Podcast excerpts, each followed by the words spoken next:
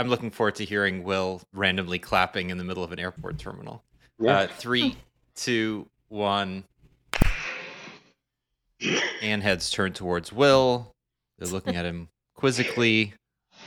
And hello and welcome to the Android Police podcast. My name is Daniel Bader. This week on the show, we're giving it a very rough 30 to go over every bit of news that was relevant in the last week. Uh, it's been a very busy week. Will, you are at an airport. Are you at LaGuardia Yeah. or JFK? I'm at LaGuardia You're at right now. Yeah, and uh, uh, apologies for my audio. I am aware of what it sounds like. Uh, if you want a review of the microphone on the Bose QC2 earbuds, this is that review for you. And if you turn the episode off right here and you can't do it, I don't blame you. It's totally fine. Don't do that. Don't do that because the, the, the rest of us are, are fine. We're, we're warm and snug at home. Uh, Ara Wagoner, assuming you're warmer than the rest of us, but uh, how, how are you doing today? I'm okay. I, I need to go eat food at some point, but yeah. Yeah, I just did. I just ate leftover fish that was probably a day or two longer in the fridge than it should have been. So wish me luck. But uh, we're going to do this because we, we were saying to ourselves, we had a really long double episode last week.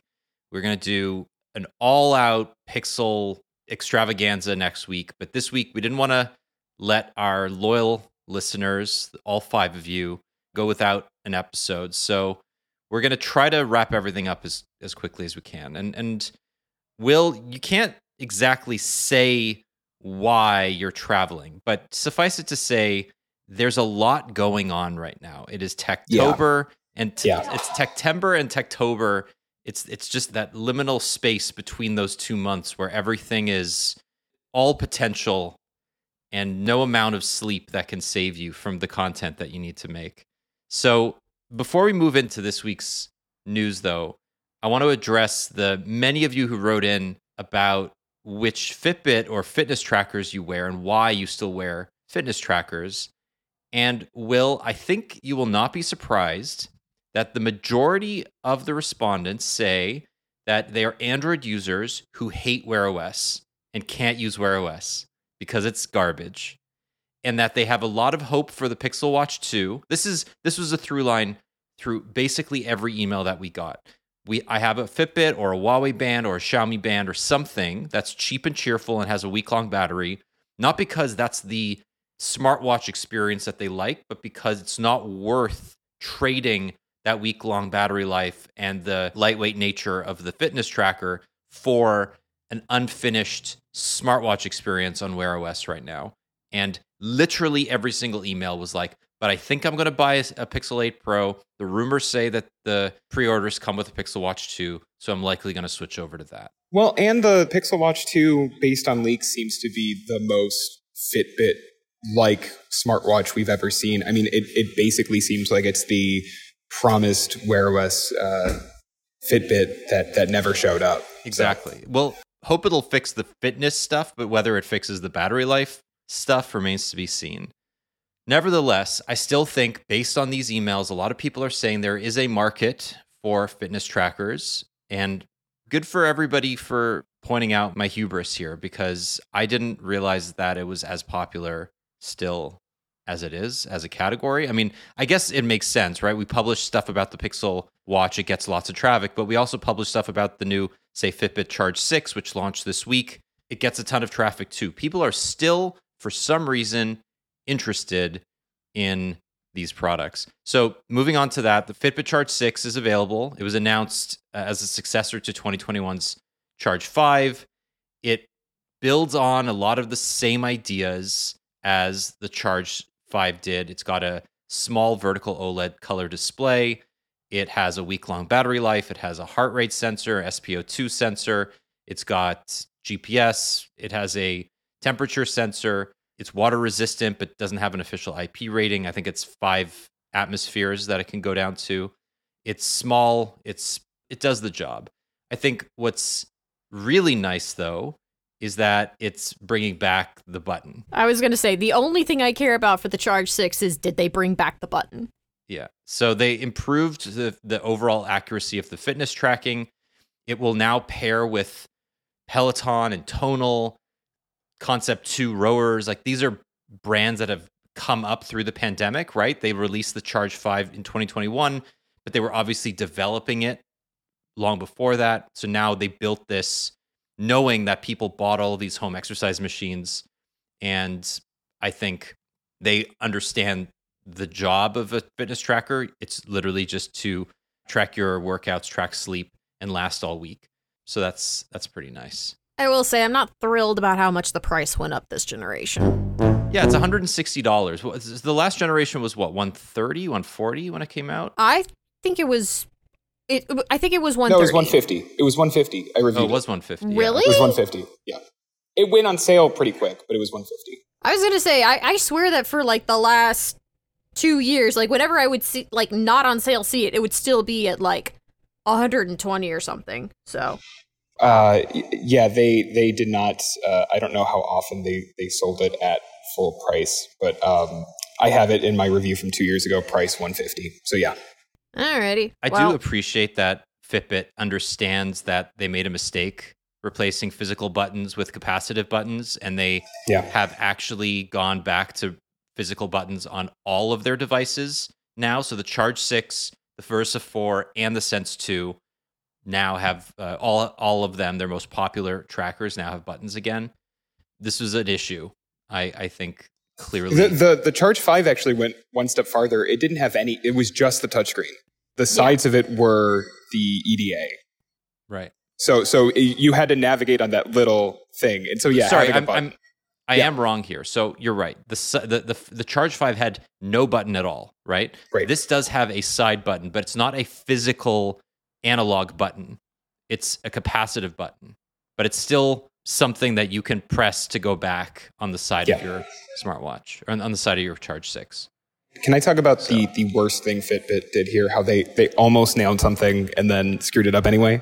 So it has YouTube Music integration, which is a big step up from the uh, Pandora and Deezer integration in in the Charge Five. Uh, shout out to the Deezer fans. I think all of our loyal listeners are also loyal Deezer fans. So I do love Um, some Deezer. Absolutely. The Blue Album, classic. Anyway. This has YouTube music integration, as you'd expect from a Google product. Uh, uh, the problem is that it's basically just uh, remote for what's on your phone. You can't download tracks for offline listening. So if you want to go for a run and listen to music off the Fitbit the way you can do on a on a smartwatch, uh, you can't do that. Yeah, I'm. I, I I hesitate to call this an app. They added a YouTube Music widget essentially. And turn by turn Google Maps support.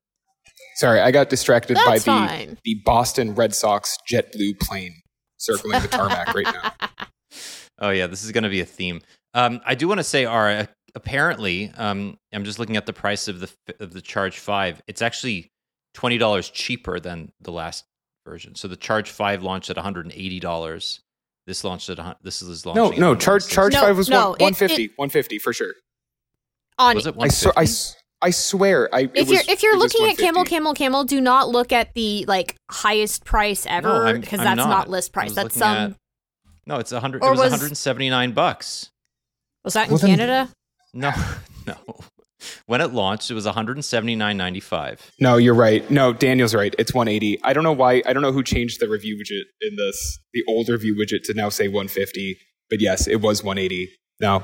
Uh, so to everyone yelling at us in their cars, sorry. Yeah, it definitely it's dropped been a in long price very quickly. This is terrible radio because we've gotten a couple things wrong in real time, but um, suffice it to say, it's a very iterative update, but one that I think a lot of Fitbit users will appreciate. Yeah. I'd love to hear if anybody is looking to buy this to replace their old Charge 3 or 4. I loved those older Fitbits, right? Before Android Wear and Wear OS proliferated, before, you know, you could take for granted that the smartwatch was the objectively better decision, there were fitness trackers and I loved wearing these things. So I kind of miss my charge and I think I might just ask Fitbit to send me a Charge 6 for shits and giggles. But uh, yeah, we'll see. All right, let's move through some news. First, Galaxy S24 leak. This happened today as we're recording uh, on Friday. not a whole lot to talk about yet. The renders make it look like an iPhone, even more so this year than last, with a very sort of boxy frame, uh, aluminum still, but it does resemble an iPhone in a lot of ways, at least the last year's iPhone. I mean, it rounds off the corners a little bit, but more importantly, it flattens out all the bezels. Like, yeah, the, the bezels on the S23 are still are like relatively flat, but they still have a little bit of a curve to them, and this looks like that they have just flattened it out and made it like I'm not a huge fan. I like having a little bit of rounding on the on the sides to help with the grip. I think if you asked an AI to create what a generic Android phone looks like, it would basically build this exact phone. That's the impression that I get from this. It's like we have so many generations of Samsung just chiseling away at this design that to me, this is what an Android phone now represents, what it looks like, at least in the traditional non folding form. It's fine. You know that it's going to be a good device. You know that it's. I think we can probably pre write the review now and publish it tomorrow, and it probably won't be very wrong. Well, and it's also like, good God, guys, can we not just like they saw like leaked CAD renders of like the iPhone 15 pre-launch. And they were like, oh, we can build that. And it's that over and over again. And it's, I, I don't know. Like I had this thought last night during the thing I'm at where I'm like, can we just like switch up the design a little bit? Even just adjust where y'all put the cameras. Cause I'm sorry, Sure. but having all of the sensors go Yeah. down the right, uh, go down the left side of the phone just means that it's super easy when you're holding the phone in your left hand to cover up a sensor or smudge a sensor. And especially since for the Galaxy S24, we're optimistic that the S24 is going to be the first phone with Qi 2.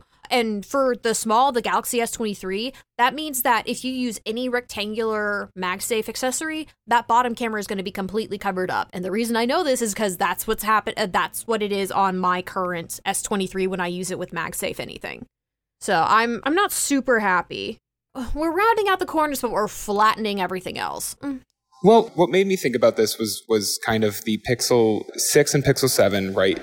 Specifically the the 7 6 Pro and 7 Pro had shiny sides and a glossy back, like really polished aluminum and that was kind of, you know, it wasn't the stainless steel on the Pro or but it was kind of similar to like the regular iPhones and then you know, we've seen Apple move towards like matte finishes with titanium rails, matte titanium rails, right? And it's like, oh, so like now everyone's going to move in that direction. Like you can see it coming. Like we've seen the 8 Pro leaks and it's it's like, oh, it's matte now, but the the sides are still brushed, but I wonder if the Pixel 9 Pro next year will suddenly have, you know, matte finishes across the band and and can we not like follow the pattern? Like can you kind of just break out and do your th- own thing like Apple, you know, to their credit, I've been watching a decent amount of this current NFL season, and they are heavily, like, every ad is just about titanium. And it is like some of the most insane marketing I've seen in a long time. It has like these guttural chants below it that are like, I don't know, it's, it's so weird, but it's like they are clearly getting or trying to get people to care about design and material. Like, can you guys not do the same without following their lead? Know Samsung will never do this. I'd love to see Samsung strike out and instead of trying to like follow Apple with like the titanium and the flat sides, I'd love to see Samsung be the one to be like, you know what? We're not going to have the sides be flat. We're not going to have the sides be just rounded. We're actually going to put texturing on the sides of our phones and on the back glass. Like Sam if anybody is going to be able to do like textured back glass properly, it's going to be Samsung.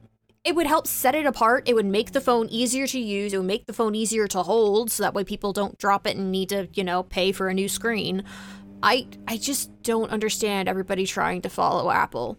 Yeah, I mean, we've seen the disadvantages of titanium already, although absolutely. anecdotal. But yeah, the PVD coating comes off and it's it scratches really easily. It's not as good a thermal conductor as aluminum uh, or stainless steel, um, and it has, I think, one of the most egregious criticisms of the iPhone 15 was from iFixit, where they posited that in order to get titanium to bond properly to the aluminum frame, you have to invest millions and millions of dollars into these proprietary machines that heat up the titanium to like 3000 degrees Celsius.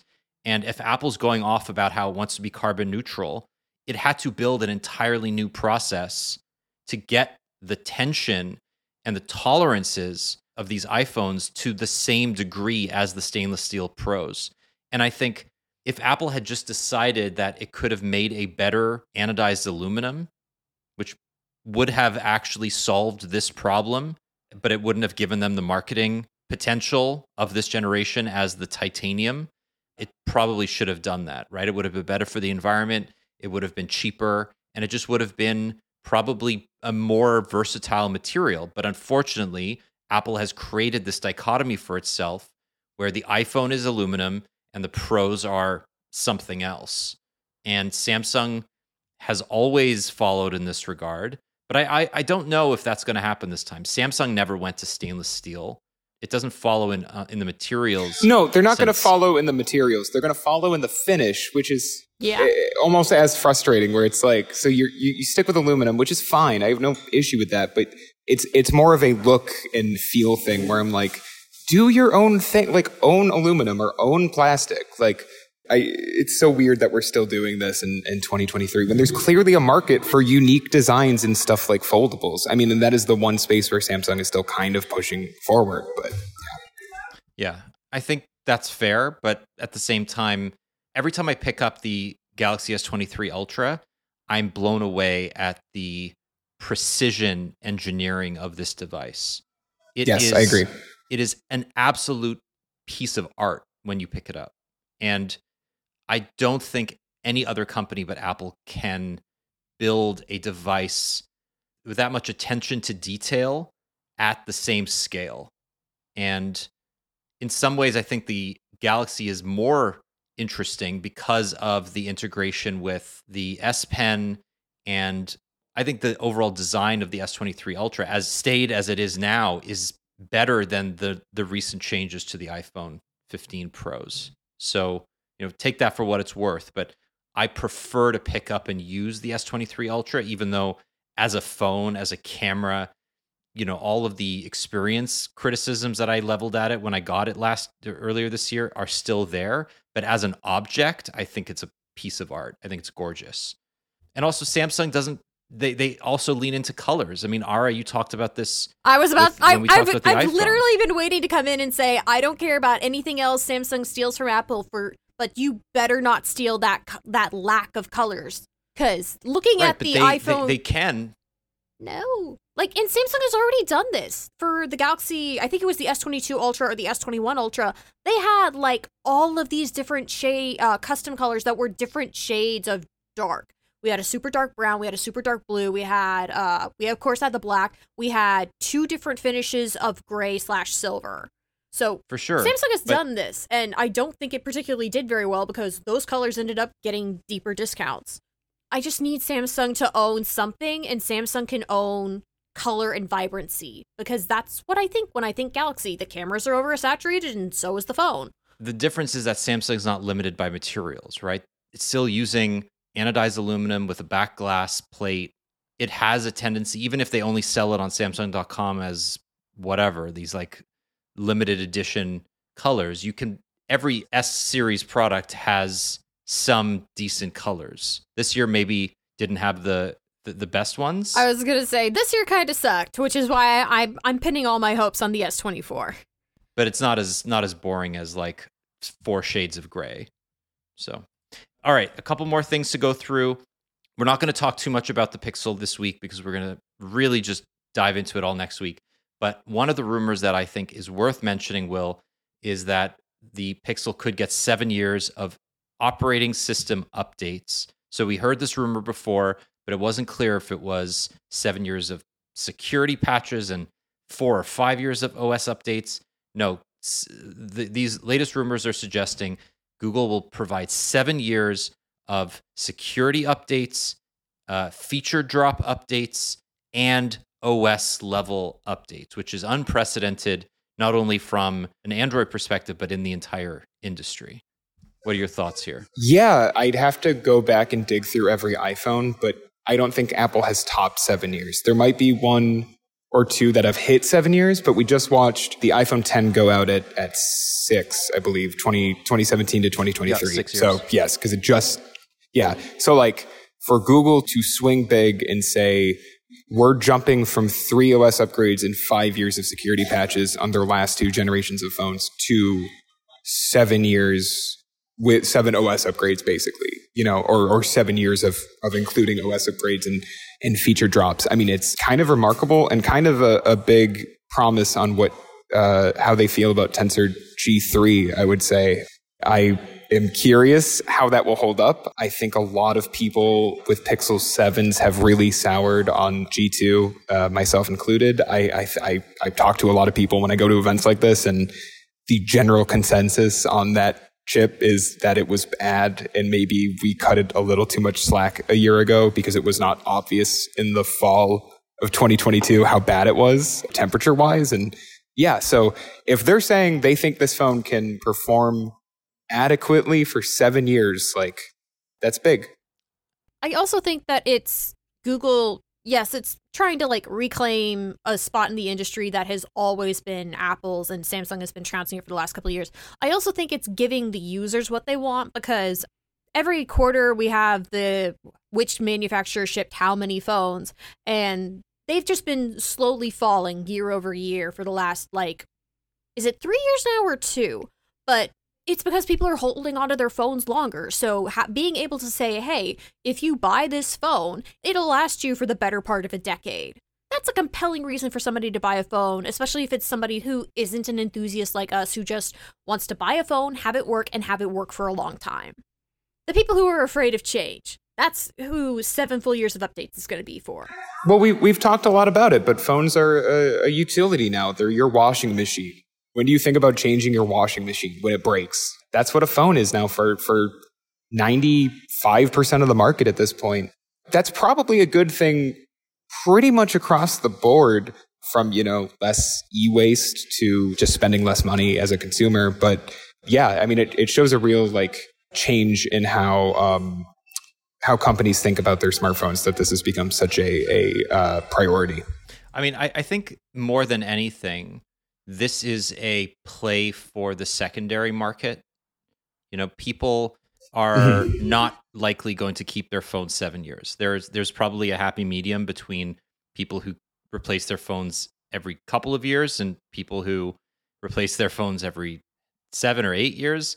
I think most Well, Well, yeah, ninety five percent of the audience is is on is just upgrading their phone when their carrier tells them to. So yes, Right. And I think f- for a lot of this, it's how does Google address a few things really well? How does it make sure that the Pixel security promise lives up to the new ethos within Android, right? And Google can't be behind the biggest Android OEM and Samsung in that regard, right? If Google is offering fewer platform updates than Samsung, it's just an inherently difficult security narrative to maintain. But I do think this is all about resale value and having Pixel products retain some of that value on the secondary market to ensure that they are perceived as products that people will want to use beyond their initial cycle.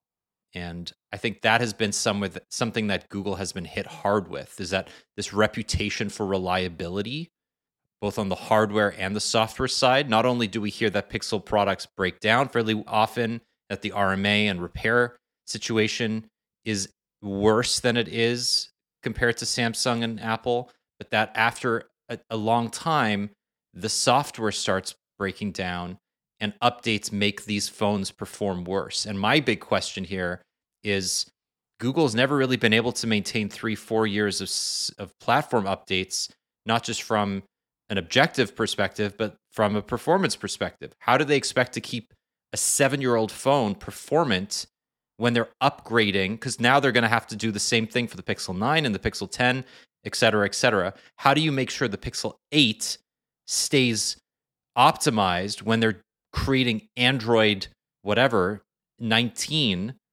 for the Pixel 12 or 13? It's just something that nobody has really considered. Google does not have a great track record of maintaining these kinds of consumer stories as well as engineering stories. And and I don't I don't know where that goes. Right.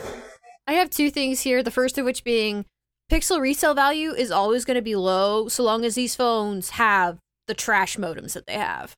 If this is going to be a phone, cellular connectivity has to be at Samsung's level at least. And right now, like, I've heard stories of, like, oh, my IT for our company bought everybody a Pixel 7 and then had to ship them back within a month because they literally would not work in the buildings and the work environments that they purchased them to be used in. And like my parents, I've mentioned before, my parents live somewhere that it's not necessarily like the boonies, but cellular connectivity can be an issue. And when the Wi Fi calling goes down at my parents' house, my parents have a metal roof, and that means that the Pixel is going to drop calls in the house. So I need them to focus on that as much as I need them to focus on the system updates for longevity. The other thing They- I'm going to say will. is They absolutely will. I think once they move over, here's my theory. Once they move over to their own custom SoC, they will use Qualcomm modems the way Apple does. I think right now they are modifying Exynos chips and they're forced basically to use Exynos modems. But that won't be the case in 2025 or whatever when the rumored custom SoC launches.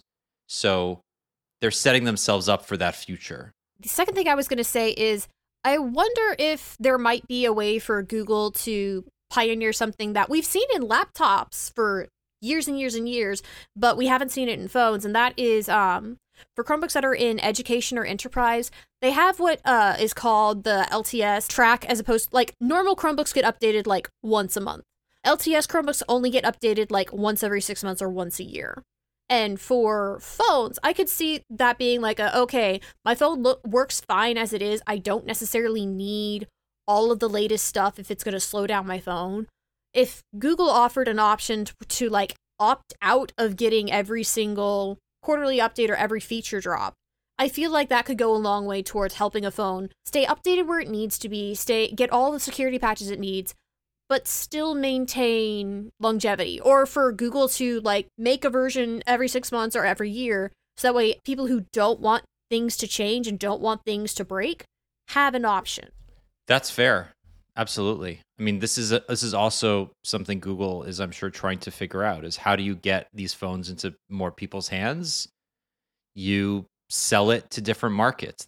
Pixels have been consumer devices, but Apple uh, iPhones and, and Galaxy devices are the status quo when it comes to enterprise. I mean, that's why Knox was so important to Samsung's narrative a few years ago, right? Hardened Android. I think the Pixel is arguably as secure, if not more so, but the company has had a difficult time getting CTOs to buy into that because of the modems, right? I talked about my friend's company that bought a bunch of Pixel 6 Pros for to work in elevator shafts and none of them could connect and they sold all of them and got iPhones and they will never consider a Pixel again. Those stories I'm sure were more common than we think. So Ara, you're absolutely right, but I do think a lot of this is setting the Pixel line up for the next 10 years. Assuming they don't can the whole thing. I was gonna say you were saying like oh uh, with with the Qualcomm processors and the custom chips, you were saying 2025 for that, and I'm like, Pixel can lose a lot of respect in the next two years while we're waiting for that. I mean, Well, to be Google can just get bored. Like, let's really be honest. Like, would anyone be really sh- like?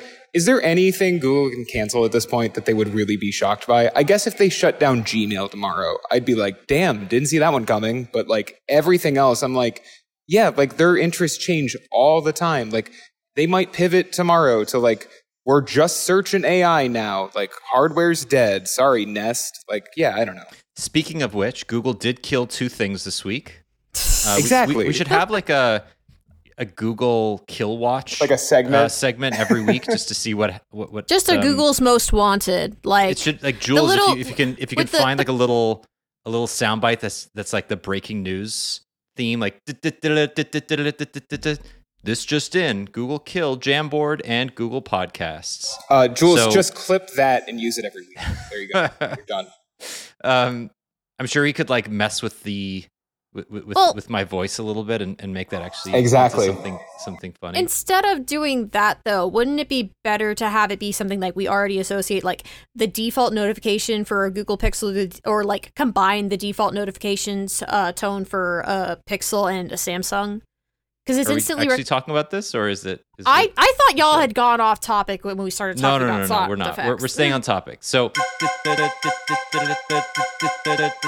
but I do want to talk about the fact that Google is killing podcasts and integrating it entirely into YouTube Music because I I saw this coming the second Google launched a dedicated podcast app. Like it did not make sense at the time, and it especially doesn't now.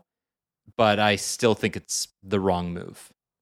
All right, you must have thoughts on this. Oh, I do. Mostly because, well, and that's mostly because I've always hated having music and podcasts in the same app because the controls you need for each of these things are wildly different. And also, just when I'm somebody who likes, when I listen to podcasts, I'll listen to the podcast for a while and then I'll like get back to work and I need to like switch over to my music. And I don't like having to switch between a queue with my podcast and then just emptying it out and making a new queue for my music. It's a very minor issue, it's a very petty issue. I need my holy line of demarcation between my music and the stuff that makes me happy and the podcast and the longer form content. Because it's also not just audio podcasts. Like, I'm somebody who watches Critical Role, and now when I watch a Critical Role episode, and if I don't finish the episode, YouTube Music will pull it up and suggest me to finish my episode. And I'm I'm super not okay with that. So yeah, Google is killing Google uh, podcasts in 2024.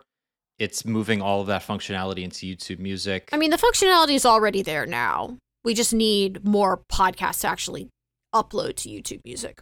right, right. It's a different. I mean, it, YouTube is, I think, like Spotify. You actually have to use it as a destination, whereas Google Podcasts was Could pull RSS still. was just RSS. Yeah, kind of like well, Apple. and that's the issue. I mean, I was having this conversation with someone, and I looked it up because I was like, "Did they ever fix Spotify and, and Patreon feeds? Like, did because I know that was supposed to happen.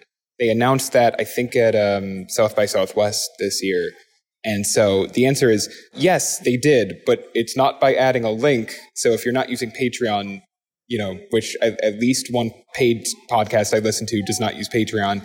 Good luck. It's a partnership between them. You have to like, and it's only if the creator allows it that you can add the feed to Spotify. So it's still a headache. And, and, you know, again, that only matters to like people who are like dedicated podcast listeners, which like, if you're listening to this show, you probably are. But, you know, if you talk to people who are like, no, no, no, I, I like that Spotify has my music and my podcast, inevitably, when they're like, I don't, I don't even understand why you would use a separate app, inevitably, five minutes later, they'll be like, well, I only really listen to one or two shows anyway. Like, if you are a dedicated listener, you know that the advantages of a separate app are like very important. And, and yeah, I, I just, I mean, this is a whole thing I have with YouTube music and kind of had from the jump, which is like, I want my music to be over there. Like I, I, to be honest, if they made a, a an iPod that synced with Apple Music, I would buy it. Like I, I wouldn't mind a separate device for it. Like I guess it's kind of an Apple Watch, except downloading stuff to it is terrible. But I want my entertainment to live in its own little bubbles. So like I don't need one mega app for every piece of entertainment that I want to I want to consume. It it can be its own thing. Yeah. Podcasts are tricky. It's just a tricky business because it's not really a good business. Spotify has proven that over and over again. Not not on scale. No. No. Like you can make a living if you're, you know, an independent creator or, you know, even like a small you have a small group, but yeah, the second you start trying to make it into the Netflix of podcasting, you are going to fall on your face. You you have to build an audience of dedicated fans who will essentially pay you directly through something like Patreon. Like that is how you make podcasting a business. This is a pretty And good time to say that we're uh, moving the Android Police podcast over to Patreon. That's right. And we are charging right. $25 an episode. Uh, you can pay and you can uh, me you can directly actually through just send Venmo. that. No, no. Oh fuck, Daniel! I was literally going to say you can pay me directly through Venmo. Fine, you can pay me Wait, you're- you're- fifty, and you can pay the other two uh, half of that. You're Canadian. Um, they don't even have Venmo in Canada. Like you're It's true. Yeah, you're It's you're true. you, you- you'd have to PayPal, Daniel. Just make it easy. I I'll download Cash App. I'll this episode is Apple brought to you by TransferWise. um, if you would like, I can. Okay, so that's it. But also, they're they're killing Jamboard. Jamboard. If the four people that know what Jamboard is, it was a digital whiteboard thing. It cost five thousand dollars. It was announced all the way back in 2016, and it's basically just like an in-person whiteboard, the digital whiteboard that people could like draw on and stuff. I'm not surprised this is dying.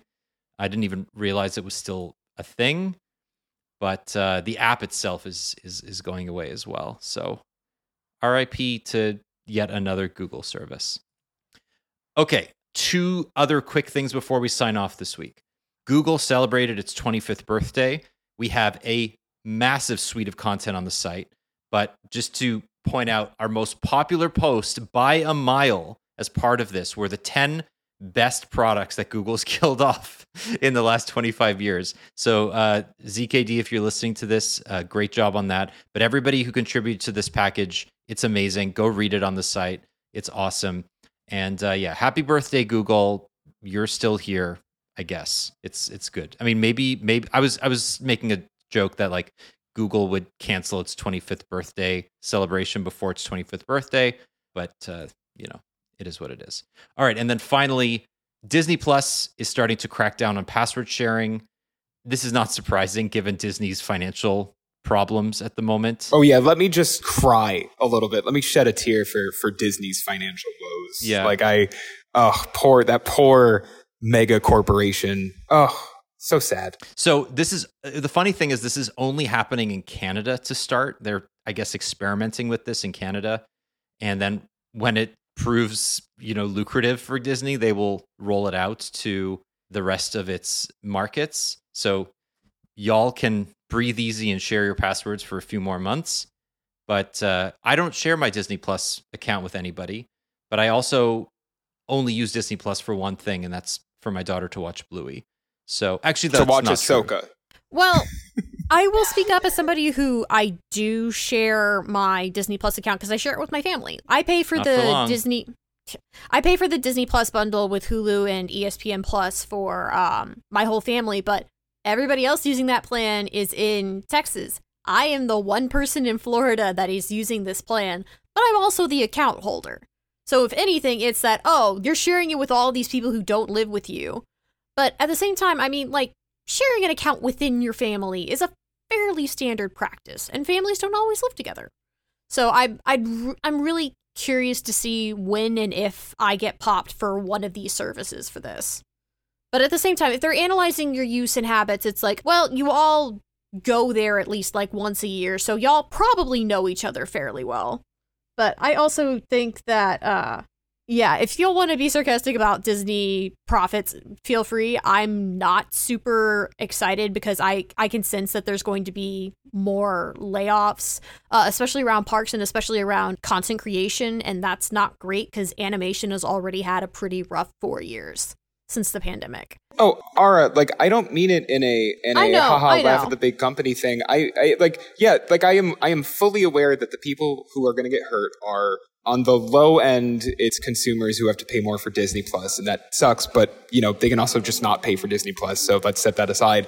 The the real people are like yes, it will always come back to we're going to fire a bunch of people because Bob Iger needs his you know thirty million dollar salary or whatever. Well, it's also that they've lost a bunch of money Absolutely.